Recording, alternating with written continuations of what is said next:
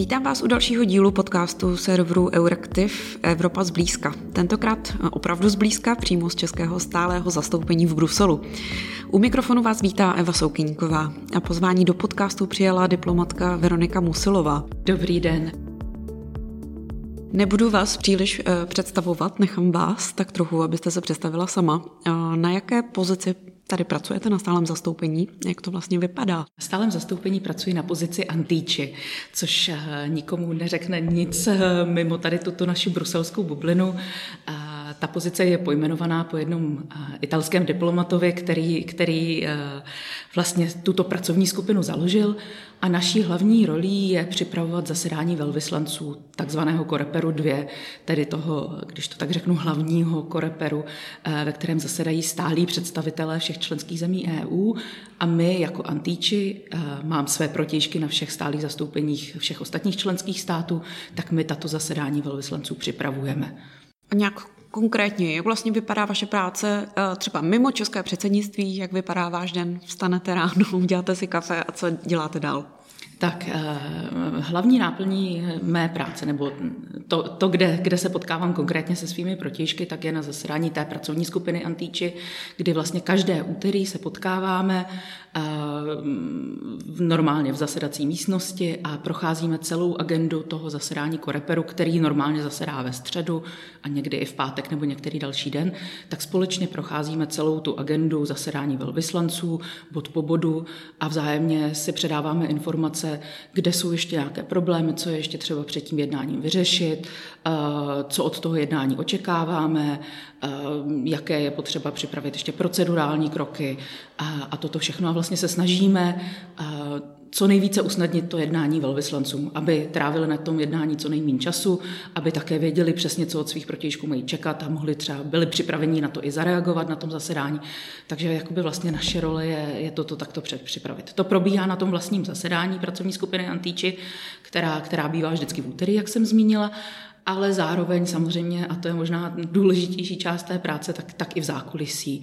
Spousta věcí eh, se připravuje už předtím nebo paralelně, eh, problémy se řeší napřímo, eh, takže já jsem v kontaktu se, vš- se všemi svými kolegy průběžně, snažíme se společně najít řešení, když třeba víme, že máme protichůdné pozice, tak, tak jak to vyřešit ideálně ještě před tím jednáním koreperu, abychom nemuseli jít proti sobě natvrdo, natvrdo přímo na tom koreperu reperu. A nebo naopak, když víme, že se vzájemně podporujeme, tak se s kolegy samozřejmě domlouváme, jak to udělat, abychom byli na tom jednání co nejefektivnější. Domluvíme se třeba, že některý velvyslanec vystoupí jako první a ti další ho jenom podpoří a který z těch velvyslanců vystoupí jako první, rozdělíme si různě ty role. Takže, takže taková spousta zákulisní práce. Zároveň v tomto e, všem jsem v kontaktu s kolegy tady mými na stálem zastoupení a získávám jakoby jejich poznatky a pracuji s informacemi od nich, z jejich pracovní skupiny, a abych právě pomohla připravit to zasedání pro paní velvyslankyni. Takže jsem takový jakoby převodník mezi, mezi našimi experty, které samozřejmě nemůžu nahradit, nikdy nemůžu ve všech filech jít do takové hloubky jako oni, ale zároveň eh, hraju takovou horizontální roli, kdy, kdy se třeba snažím i, i jim poradit, jak možno překonat některé překážky, protože třeba mm, problém, který řešíme najednou v v konkrétním failu, třeba v, oblast, v, v oblasti azylu nebo migrace, už jsme třeba řešili někdy, někdy podobně v úplně v jiné oblasti a můžu jim v tom být nápomocná. Když ale se zeptám ještě konkrétněji pro někoho, kdo vlastně vůbec neví, jak vypadá taková příprava pro velvyslance nebo pro paní velvyslankyni v tomto případě. Jak to vlastně vypadá, jak, jak se strukturuje ten text, jestli to je text, nebo jak vlastně vypadá taková hmm. příprava? Ono se to trošinku toto liší během předsednictví a mimo předsednictví, takže možná řeknu to, jak, vypadá, jak to vypadá mimo předsednictví Ideálně. a potom si můžeme říct, jak, jak to vypadá jinak během předsednictví. Mimo předsednictví paní velvyslankně vystupuje eh, na Korepero na základě instrukcí které připravují kolegové v Praze a prochází koordinačním mechanismem v Praze, tím takzvaným výborem pro EU, eh, kde vlastně sedí všichni zástupci všech rezortů a tam jsou schvalovány všechny instrukce na Koreper.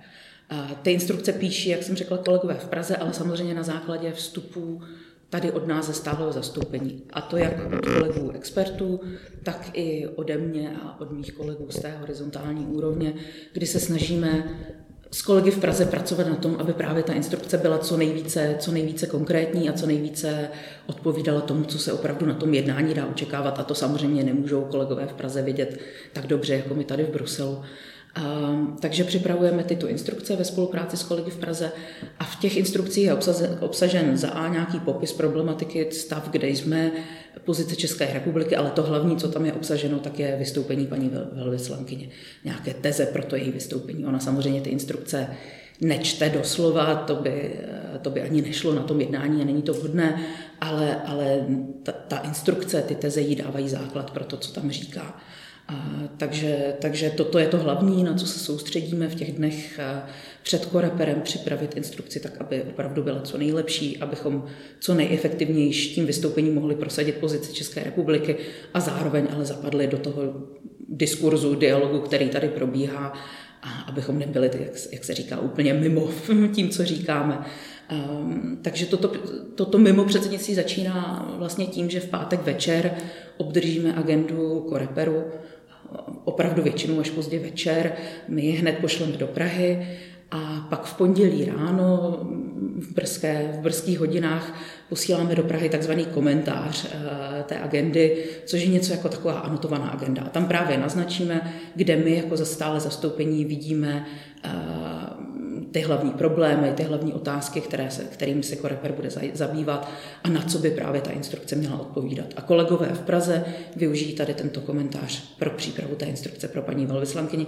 A pak právě na, na tom zasedání Antíči, kde sedím já, tak si dále upřesňuji s kolegy, co bude, co bude obsahem toho jednání, a případně právě pak ještě tu instrukci poprosíme kolegy, aby upravili na základě jednání Antíči a ta instrukce je vždycky schvalována na tom zasedání výboru pro Evropskou unii, které probíhá odpoledne ve dvě hodiny, standardně mimo předsednictví.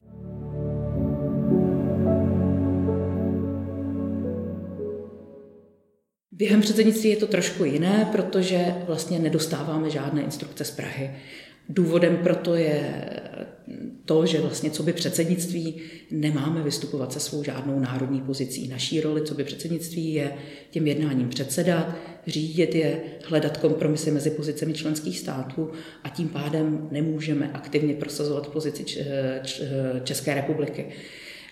Během předsednictví tedy dostáváme návrh takzvaného briefingu toho, jak by paní velvyslankyně mohla to jednání řídit od kolegů z generálního sekretariátu Rady EU, kteří nám jsou opravdu pravou rukou během předsednictví.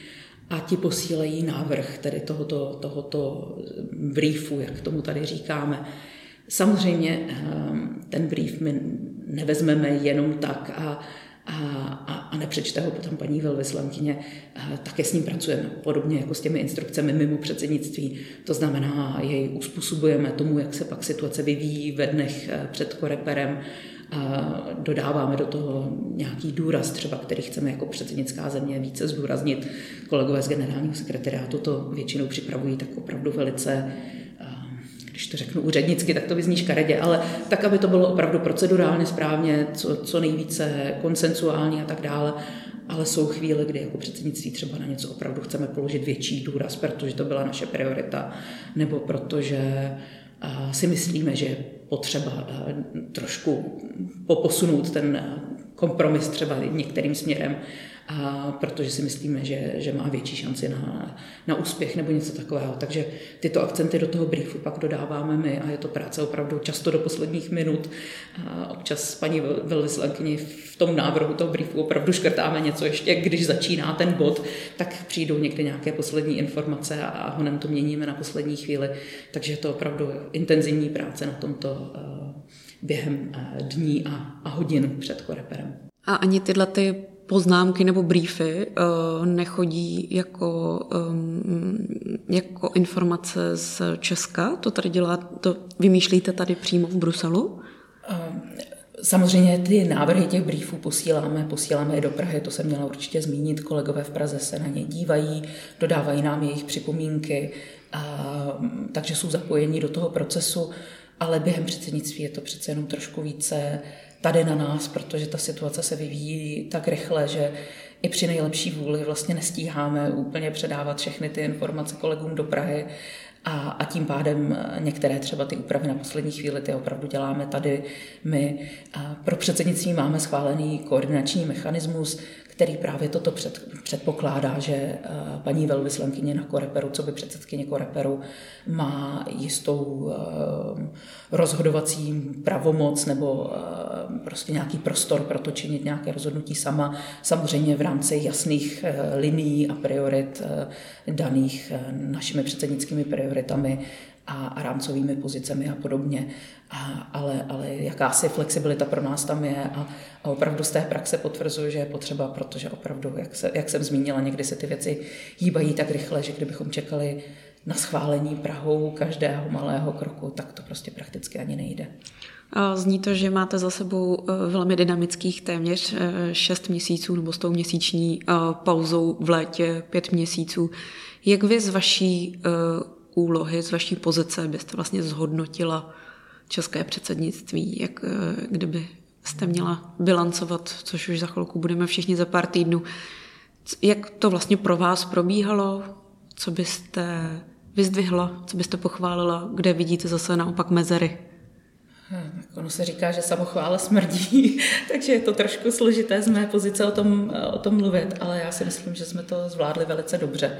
Bylo to mimořádně náročné pro nás tady v Bruselu, ale i pro kolegy v Praze a, ale velká většina těch cílů, které jsme si vytyčili před předsednictvím, tak se nám je podařilo, podařilo naplnit. Máme před sebou ještě tady poslední klíčový týden a půl, kdy, kdy musíme dotáhnout některé velice, velice důležité věci, ale z toho, co se nám podařilo už teď, eh, dalších několik balíků sankcí na Ukrajinu, eh, teda v kontextu eh, ruské agrese vůči Ukrajině, vízová liberalizace Kosovo,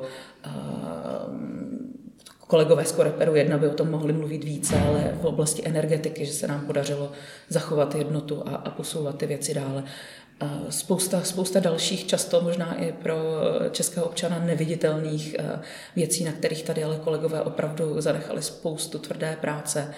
A, a aspoň co mě říkají kolegové, tak se nám to daří tak, že zároveň opravdu s kolegy z jiných členských států pracujeme, snažíme se hledat kompromisy, ve kterých se všichni nějak tak najdou, netlačíme věci na sílu.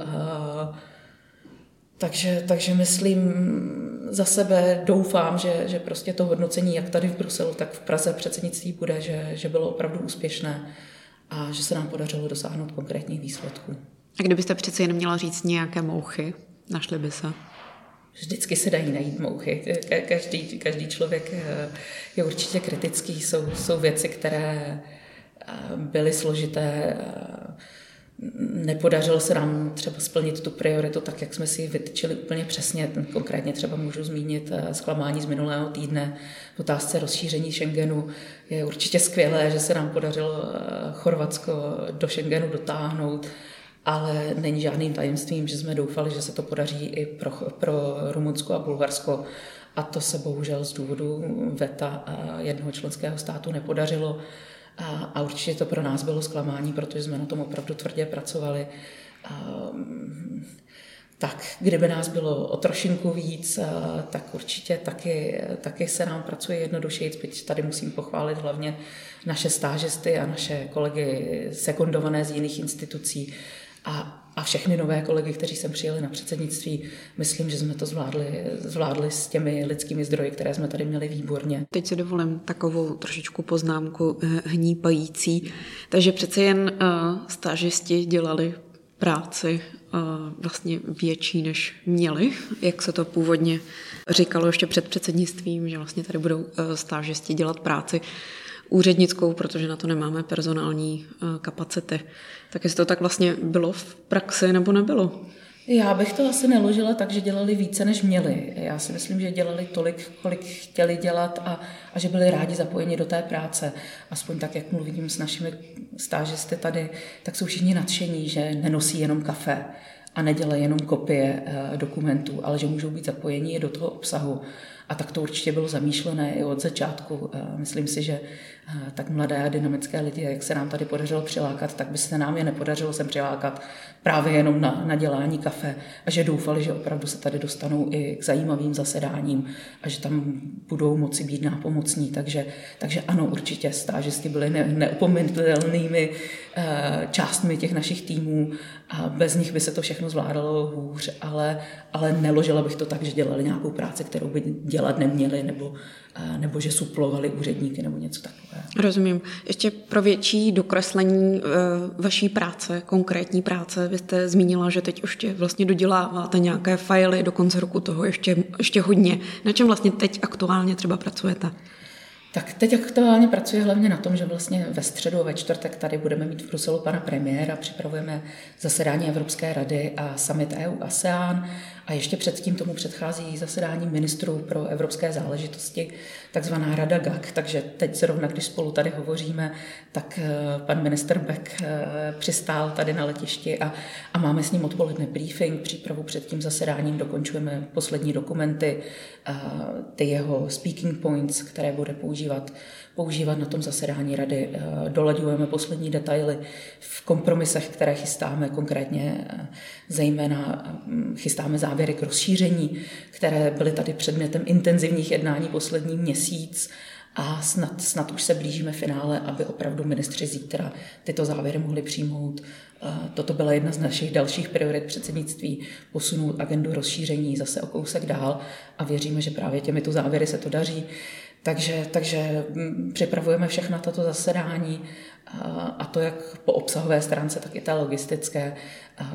Takže opravdu zajistit to, že pan premiér, až tady bude, tak bude vědět, kde, kdy, s kým, protože třeba i na okraji toho samitu EU ASEAN se potká s několika azijskými lídry, spousta bilaterálních jednání a to je taky spousta práce to všechno logisticky zajistit a předpřipravit. Jak jste se vlastně dostala do té pozice, kde pracujete?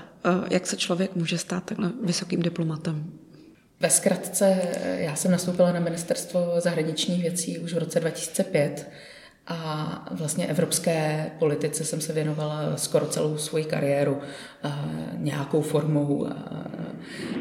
Pracovala jsem na, Evrops- na jednom z evropských odborů ministerstva zahraničních věcí, pak jsem byla vyslaná v Číně, kde jsem ale působila během našeho prvního předsednictví a a zažila, zažila to předsednictví trošku jinak tam. A pak jsem byla sekundovaná tady eh, v rámci jedné z evropských institucí na Evropské službě vnější akce a vlastně z tohoto místa jsem potom přišla tady na, na stále zastoupení eh, po té, co jsem udělala výběrové řízení na tuto pozici. Takže opravdu jakoby kariéra diplomata, na kterou jsem se připravovala, skoro řeknu od dětství, já jsem o tom to vždycky snila, takže, takže jsem se zajímala o zahraniční politiku už hodně dlouho a, a jsem moc ráda, že to vyústilo tady v tuto konkrétní zkušenost na této konkrétní pozici během předsednictví, protože je to opravdu velice zajímavé. A plánujete vlastně zůstat tady i po, i po předsednictví? Tak uh, ono samozřejmě my diplomati máme trošku uh, nikdy nezůstáváme v žádné zemi příliš dlouho, protože prostě ten systém je nastaven tak, že se v nějaké fázi musíme vrátit do Prahy a je to tak určitě i správně, protože je důležité zůstat v kontaktu s tím, co se děje doma a odkroutit si to, když to takto řeknu, i, i v Praze na ministerstvu, aby člověk měl ty kontakty, nepřišel o to pochopení té české reality tím, že v zahraničí příliš dlouho. Takže e, můj kontrakt tady na stálem zastoupení je do roku 2024, takže ještě chvíli tady po předsednictví zůstanu, ale pak v nějaké fázi se budu muset vrátit domů. A ještě jsou nějaké destinace, e, které by vás diplomaticky lákaly? Tak já jsem se dlouho zabývala Ázií, byla jsem v Pekingu, jak jsem to zmínila. Eh, určitě bych se tam ráda někdy, někdy v budoucnu vrátila, byť, eh, byť to je trošku složité z hlediska osobního života být tak opravdu daleko a se stárnoucími rodiči a, a se synovcem a neteří, které chci vidět často, tak eh, zase ta Ázie z tohohle hlediska není, není tak jednoduchá, ale, ale určitě by mě to tam někdy zase zpátky lákalo. Já jsem se někdy dočetla, že ve volném čase uh, zahradničíte. Mě by zajímalo, jestli uh, v průběhu českého předsednictví vám ta zahrádka jako neuhnila. U, u, úplně, úplně strašná. Moje maminka by ji nesměla vidět, protože samozřejmě plevel byl všude a, a teď to je zaházené listím. A ještě na začátku jsem tam něco málo zvládla, ale, ale teďka k tomu konci ty podzimní práce, tak ty šly úplně stranou. Takže obávám se, že úroda v příští rok nebude moc velká, ale tak třeba to stihnu ještě napravit na jaře. A to máte tady v Bruselu nebo v Praze? Já mám ehm, můj partner vlastní domeček eh, u Monsu, což je asi 70 km od Bruselu. Mm-hmm. On tam pracuje pro NATO, pro vojenské velitelství NATO, které je právě u Monsu, takže tam máme domeček se zahrádkou. No, takže já vám přeju uh, po českém předsednictví, aby vám uh, vaše zahrádka hezky zkvátala. Děkuji moc. Hostem podcastu Evropa zblízka byla diplomatka Veronika Musilová. Moc vám děkuji ještě jednou, že jste přijala naše pozvání. Děkuji, bylo mi potěšení.